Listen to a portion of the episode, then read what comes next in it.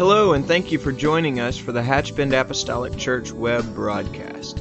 In our society today, some, and yes, sadly, maybe even most, question the value of preaching in their lives. But we still believe what Paul said in 1 Corinthians chapter 1. In essence, Paul preached that God has chosen the foolishness of preaching to save them that believe. And so that's why we still place such a high value on the preached word of God in agreement to the scripture. And so now I'd like to thank you again for joining us for a message from the pulpit of Hatchbend Apostolic Church. Sweet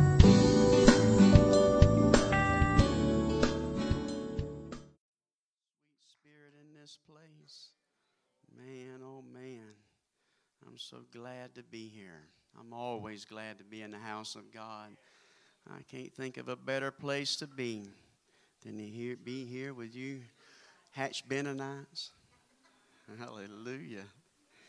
Now, I just found out that they pay the ministers by the hour. So, you understand. Amen. If you have your Bibles, you'd like to turn with me to the book of Deuteronomy, verses or chapter six. I want to thank Brother Boyd for allowing me to, the privilege to speak behind this pulpit and trusting me with that. Um, I'm so thankful for them. I'm thankful for my, for my wife that's always there. She's my biggest fan, one of my biggest fans. She's running neck and neck with my mom now.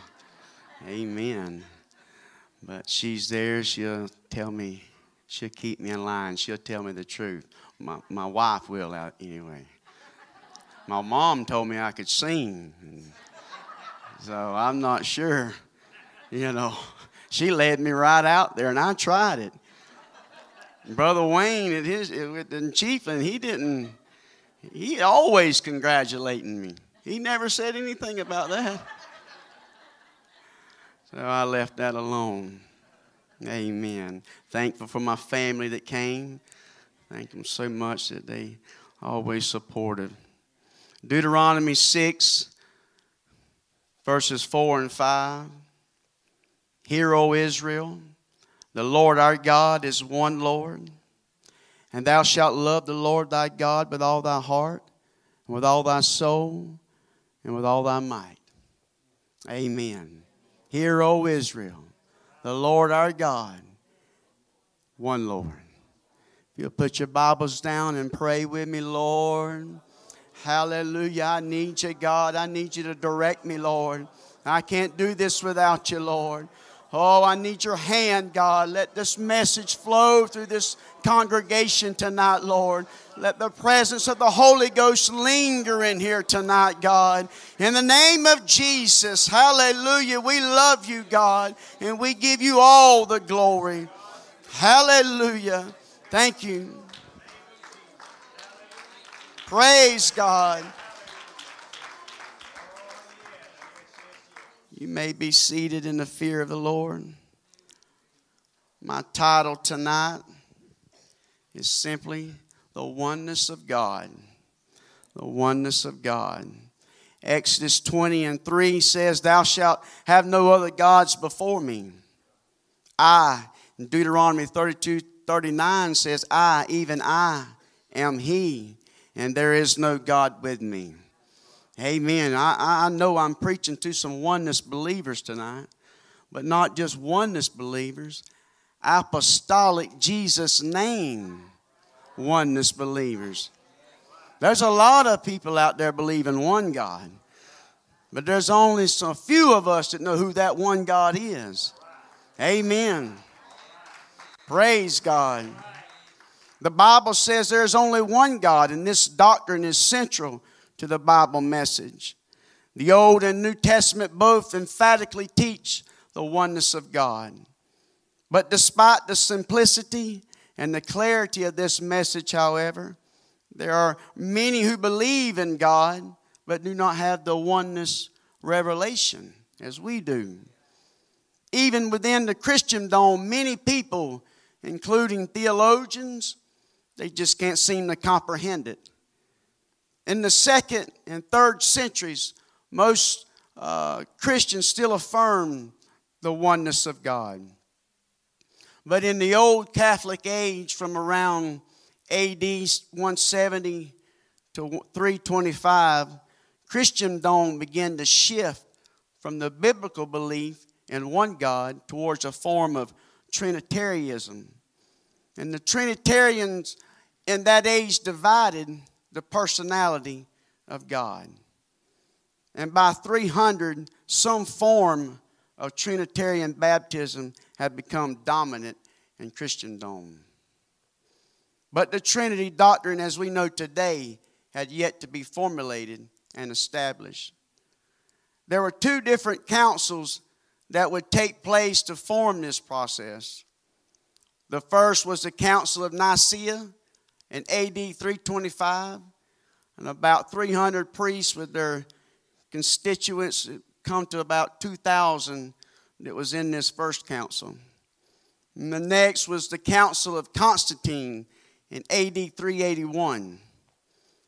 The Council of Nicaea is of immense historical significance because it was the first council of post apostolic Christendom.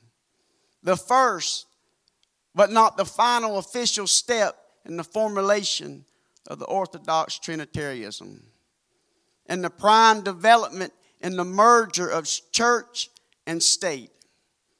The Roman emperor pronounced the decrees of the council to be divinely inspired and made them law of the empire, and disobedience was punishable by death. For the first time in a political ruler, a political ruler convened an ecclesiastical council, and this became a decisive factor in determining doctrine and instituted a church creed. For the first time, Christendom adopted a written creed other than Christian or other than Scripture, excuse me, and made it and made subscription to it mandatory. And for the first time, the state inflicted civil penalties on people who did not conform to church dogma. The Bible teaches there is but one God. And this command is first found in Deuteronomy 6 and 4. Hallelujah. There's only one God. I don't care what others say. I don't care what some council says. There's only one God. The Bible, or this verse of Scripture, has become the most distinctive statement of the Jews. They call it the Shema. God commands that these verses of Scripture to be placed in the heart and taught to their children throughout the day bound on their foreheads and written on the posts and the gates of houses. There's only one God who is the creator and father of all humanity. There is one indivisible God with no distinction of persons. And Jesus Christ is all the fullness of the Godhead bodily. All titles of the deity can be found in Him, and all aspects of the divine personality are manifest in Him. Simply put, God is absolutely and indivisibly one. Any plurality associated with God is only a plurality of attributes, titles, modes, or roles. If Trinity is an essential part of God's nature, He didn't reveal it in Scripture. It's just simply not there.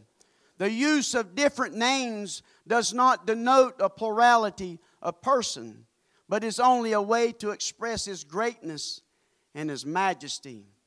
God could not make it any plainer than that there's no plurality exist in the Godhead. The New Testament teaches there is but one God. Jesus made this command, huh? Didn't he? That this was the first of all commandments. Hear, O Israel, the Lord our God is one Lord, Him being the chief cornerstone. For by Him were all things created that are in heaven that are in earth, visible and invisible, whether they be thrones or dominions or principalities or powers. All things were created by Him and for Him. One Lord, one faith, one baptism, one God, and Father of all, who is above all, through all, and in you all. Thou believest that there is one God? Thou doest well. The devils also believe and tremble. There is one throne in heaven, and one sits upon it. Hallelujah. Abraham was willing to forsake his father's pagan gods and leave to worship the one true God. Melchizedek told him it was the most, he was the most high God. Hallelujah. All believers, we as believers, we must never cease to declare the oneness nature of God because He is a spirit, and they that worship Him must worship Him in spirit and in truth. Hallelujah. I know that Messiah cometh, which is called Christ. And when he is come, he, he will tell us all things. And Jesus said unto her, I that speak unto thee am he. Hallelujah. From Genesis 1 and 2, and the Spirit of God moved upon the face of the waters to Revelation 22, and the Spirit and the bride say, Come. Hallelujah. Hebrews says that God is the Father of spirits. God is invisible, and since He's invisible, we can't see Him.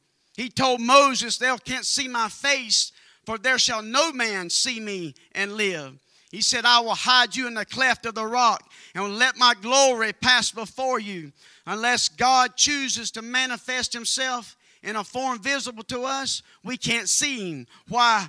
He, he, he's just not there. He's a spirit. He's there, but you can't see him unless he manifests himself in a form. Hallelujah. He's omnipresent. That means he's everywhere present. Because he is a spirit, he's everywhere at the same time. You can't contain him and you can't restrain him. He's a universal God who is not subject to one location. He's not a tribal God. He's an omnipresent God. We can't equate him with nature and substance. Solomon recognized recognized his omnipresence nature at the dedication of the temple and said, said Behold, the heaven and heaven of heavens can't contain thee. Thy heaven is thy throne, and the earth is thy footstool. Praise God. Aren't you thankful that you know who the one God is? Hallelujah.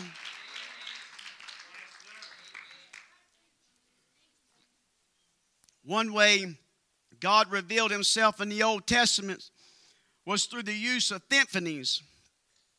A theophany is a visible manifestation of God, and we think of it as temporary in nature. God appeared to Abraham in a vision, and as a smoking furnace, a burning lamp, and as a man. In this last instant, God, along with two other angels, appeared to him in the form of men. You know the story. The two angels went ahead into Sodom to bring Lot out while, while Abraham stayed with God and pleaded with him over the lives of Sodom. God also appeared to Jacob in a dream as a man when Jacob wrestled with a man and proclaimed, I have seen God face to face. God appeared to Moses in a cloud of glory and in a fire on Mount Sinai. He spoke with him face to face and revealed his back parts to him. God manifested himself in the sight of all Israel through thunder, lightnings, a cloud, a voice of a trumpet, smoke, fire, and even earthquakes. He showed his glory and sent fire from his presence in the sight of Israel. Job saw God in a whirlwind. Ezekiel, he appeared in a form of man enveloped in fire. To Daniel, he appeared in a night vision as the Ancient of Days. He revealed himself to 70 elders of Israel and came down in a pillar of cloud and stood, stood in front of Moses, Aaron, and Miriam. Came at night to Balaam and had met him on two two other occasions, he appeared to Joshua as a man with a sword and identified himself as captain of the host of the Lord. The fact that he didn't rebuke Joshua for worshiping him suggests it was God. Praise God. He can do all things. Never doubt what God can do. He's God. Hallelujah. He stretched forth the heavens alone and he, he, separated light from darkness. God didn't have no help. I, even I, am the Lord, and beside me there is no Savior. There is no God form. I am by myself. Praise God. Some, some of the epiphanies uh, or just an angel of the Lord and not God Himself. The easiest explanation is that the phrase the angel of the Lord sometimes refers to a theophany of God, but other times nothing more than an angel. We had the fourth man in the fire with Meshach, Shadrach, and Abednego.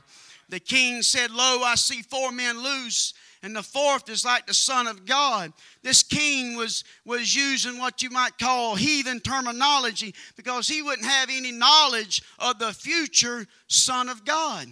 This day have I begotten thee. Amen. What Nebuchadnezzar saw was only a temporary epiphany of God. God has the ability to be anywhere, at any time, all at once. He's the creator of heaven and earth who's not limited nor confined by location. One final note on theophanies. In the New Testament records no theophanies of God outside of Jesus Christ. That alone speaks volumes. Hallelujah. There's no theophanies of God in the New Testament outside of Jesus Christ. And he was not just God appeared in the form of man, but was God clothed in flesh. He was all man and all God. When he prayed in the garden, he was all man. When he wept over Lazarus, he was all man. When he told Lazarus to get up and come out of that grave, he was all God. When he healed the sick and cast out devils, he was all God. Hallelujah. And his name is Jesus. We cast out devils in that name. We speak in tongues in that name. We pray for the sick in that name. We pray down strongholds in that name. We baptize in that name. We worship in that name. We call down fire from heaven in that name. The New Testament church is identified by that name, and neither is there salvation in any other name. It's the name of Jesus. Hallelujah. And He is God. Signs and wonders are done in that name. Matthew said, Behold, a virgin shall be with child and shall bring forth a son, and they shall call his name what? Emmanuel. Well, who's he? He's God. Hallelujah. Who's God? Jesus. Praise God. He's God. God was manifested in the flesh, justified in the spirit, seen of angels, preached unto the Gentiles, believed on in the world, received up in the glory. Hallelujah. Jesus declares and reveals the Father and is the express image of the invisible God, the brightness of his glory and the image of his person, holding all things by the word of his power. Hallelujah. When he by himself purged our sins and sat down at the right hand of God. God is omniscient. That means He's all knowing. God is omnipotent. That means He's all powerful. The only limitations God has is the ones He places on Himself. God is eternal. He's immortal. He's everlasting. From everlasting to everlasting, thou art God. Hallelujah. He's the first and the last. He has no beginning and will have no ending. Praise God. He's an unchanging God. He said, I am the Lord, I change not. Isaiah said, He's a rod out of the stem of Jesse, a branch shall grow out of his roots.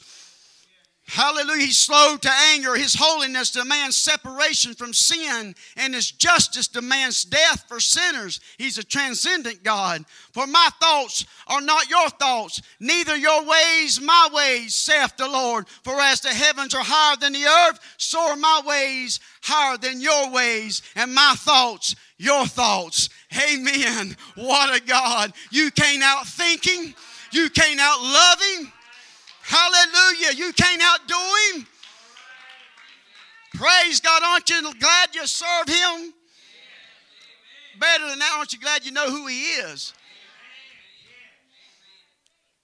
One commentary says this to point out the significance of the name of God. To know the name of God is to witness the manifestation of those attributes and apprehend that character which the name denotes. To the ancients, the name is part of the person and the personality of the individual. God placed great significance on names. He changed the name of Abram, exalted father, to Abraham, father of many. After Jacob wrestled with God, he changed his name from heel catcher to Israel, contender with God. Simon meant heard and became Peter, which means rock. Throughout the Old Testament, God progressively reveals more about himself to us. In Exodus 6 and 3, it says, And I appeared unto Abraham, unto Isaac, and unto Jacob by the name of God Almighty. But by my name Jehovah was I not known to them. God used names to manifest his character and his presence. And since God fills all space, Solomon asked, Can this temple contain him? God said, My name shall be there, but I can't be confined there, but my spirit can dwell there. God's name represents his power, his presence, his authority, his, his, grace, his mercy, his goodness, and his greatness. When Abraham needed a lamb for a sacrifice, he had a ram in the thicket and revealed himself as Jehovah Jireh, the Lord provides. When Israel needed victory over their enemies, he was Jehovah Nisi, the Lord our banner. And when the fullness of time came, God satisfies the longing of his people, and he reveals himself by the name of Jesus. And he shall bring forth a son, and they shall call his name Jesus. Hallelujah. In the beginning was the Word, and the Word was with God, and the Word was God. The same was in the beginning with God. All things were made by Him, and without Him was not anything made that was made. The Word being the thought, the mind of God. He spoke it, He seen it. He knew before He created Adam that man would fall. He knew that He would have to robe Himself in flesh and go up Calvary's heal. So that's the word, that's the thought, that's the plan of God right there. And that's what John was talking about. And the word Hallelujah. And the Word was made flesh and dwelt among us, and we beheld His glory. The glory is of the only begotten of the Father, full of grace and truth, who is the image of the invisible God, the firstborn of every creature.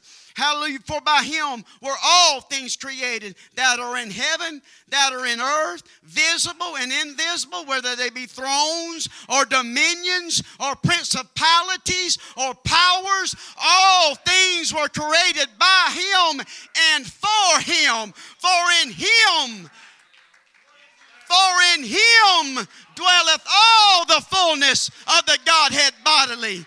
Hallelujah. Praise God.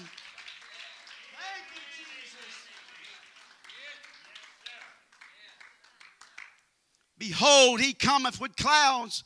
Every eye shall see him, and they also which pierced him, and all kindreds of the earth shall wail because of him.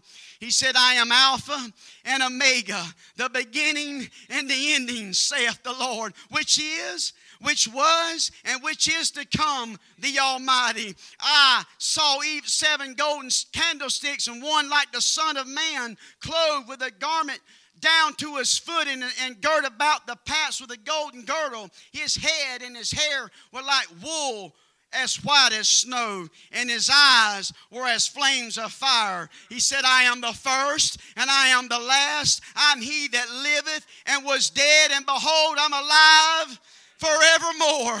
Hallelujah. And had this is what this is the promise here. He said he has keys to death, hell, and the grave. Oh, death, where is thy sting? Oh, grave, where is thy victory? Hallelujah. He asked his disciples, said, But whom do you say that I am? Peter was always one to jump ahead and talk, but this time he had it right. He said, Thou art the Christ, the Son of the living God. And Jesus looked at him and said, That's right, and thou art Peter. And upon this rock I will build my church, and the gates of hell shall not prevail against it. Hallelujah. He was talking about the revelation of the one true God, that he was God. Praise God. What a God. I'm so thankful that I have the revelation of who He is. So many don't, they miss it. That you have theologians and, and, and, and, other doctors or whatever you want to call them that, analyze the Bible and they still, they just can't see it.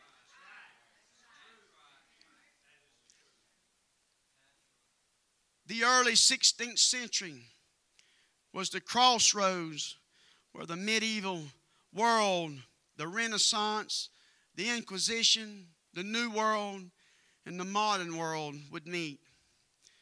The Holy Emperor was a superpower of its time, stretching forth from, the, from Spain to the Balkans, from the Mediterranean to the Baltic Sea.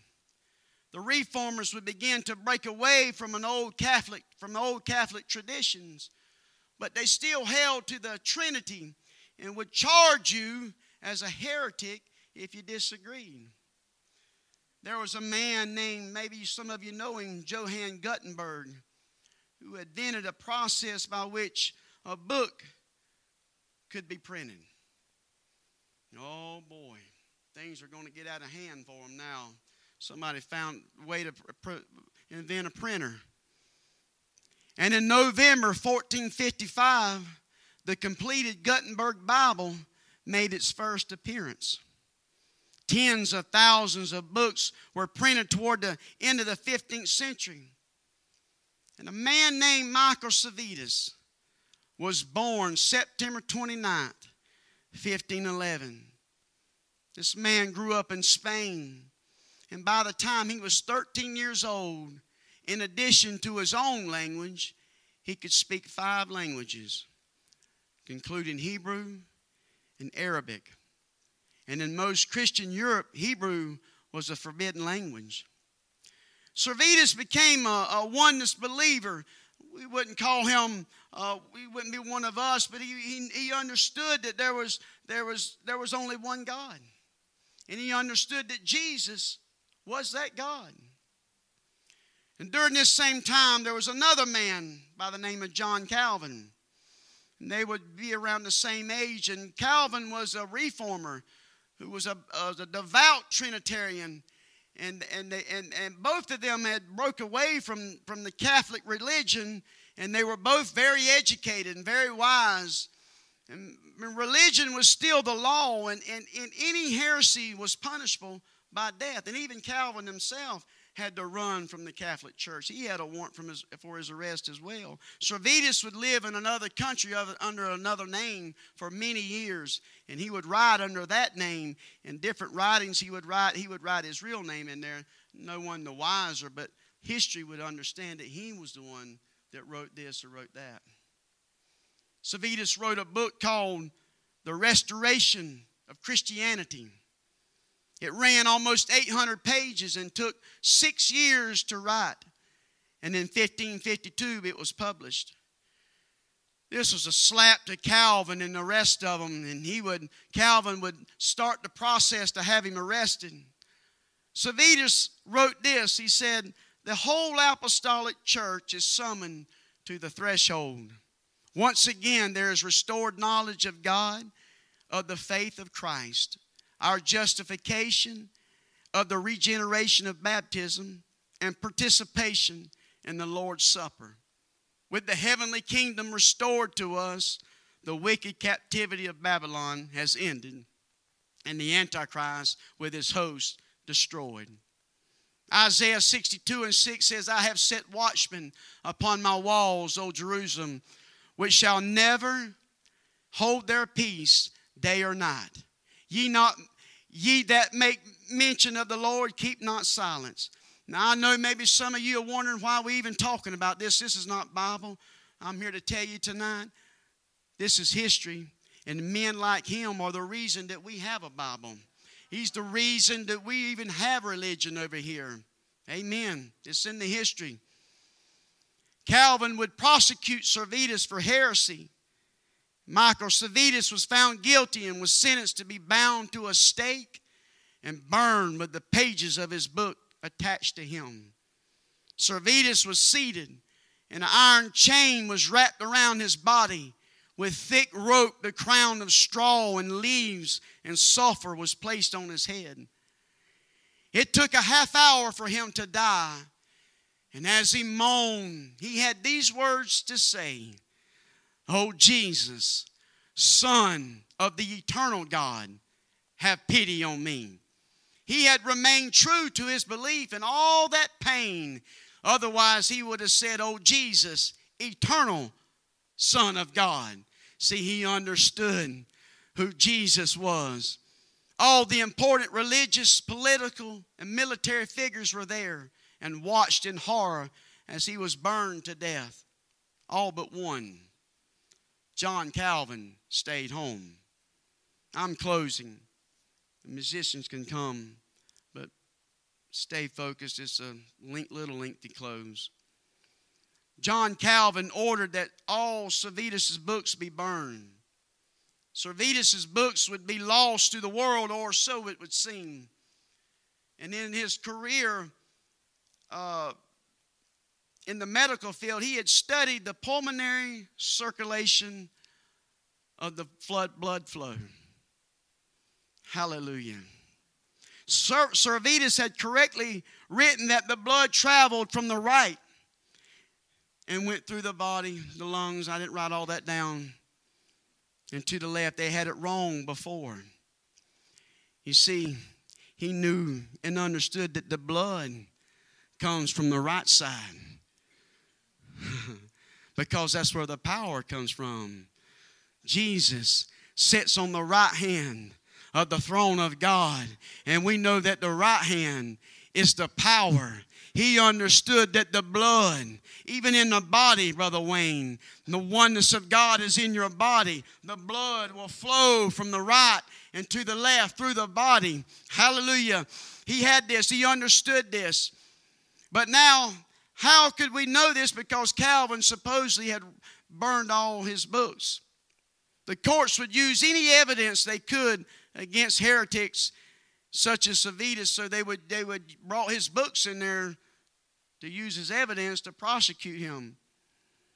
Germain Colladon, he was one of the prosecutors. He kept a manuscript, and that he wrote about the blood. Come to find later that also uh, Calvin had kept a copy. They ended up being three copies, and they made it to the libraries. Aren't you thankful? Hallelujah. You can stand. Of the book's value of significance, uh, some European guy found it and he didn't understand the value of the significance of this, of this book. His name was Godfrey Wilhelm.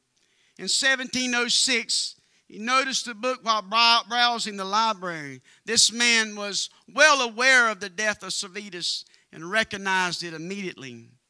He later read through the book and understood that it was Servetus and not Harvey who discovered the pulmonary circulation. Michael Servetus understood that the blood must pass through the right side.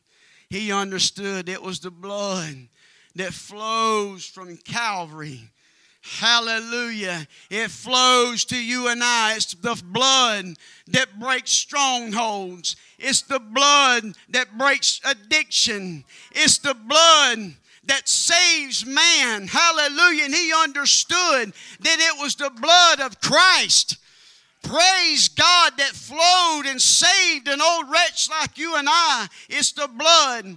Hallelujah. You have to understand where the blood comes from and who it is and it's Jesus Christ, the Lamb of God. Aren't you thankful? Huh? For the blood? It flows from Calvary. From you can you can gather around if you like. There were some onlookers there that day. I can't remember the name of them, what they called themselves. They watched as Michael Servetus was burned and they continued uh, believing what they believed. They kind of took on his beliefs. They're not oneness believers like we are. But they made their way to the States. One of the guys that, that got a hold of this book, and I can't uh, forgive me for forgetting his name. He got in the ear of Thomas Jefferson. This is very important for Americans. He got in the ear of Thomas Jefferson and he told him all about what happened to Michael Servetus and the way John Calvin and the reformers burned him. Thomas Jefferson never really adapted to the Christian life. He, he believed uh, God was a universal or universe God. He, if you'd moved him from there, he wouldn't be there anymore. So he didn't believe what we believe or what Christians believe. But he did say that Thomas Jefferson did say that John Calvin and his followers were the worst or the most evil people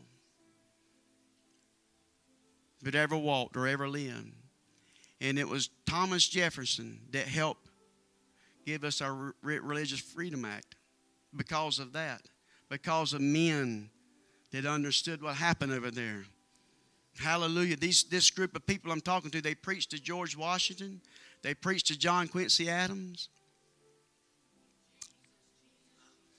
That's why history matters. That's why history matters. You say, well, oh, we just we just read the word and that'll get us to church or heaven. It will. That's true, but it helps to understand where our freedoms come from, especially our religious freedoms. People died. Hallelujah. Were burned to death. All they had to do was confess that they were wrong. They would have let them go. That's all they wanted. But they said, no, there's only one God and his name is Jesus. Hallelujah. Can we worship that one true God right now?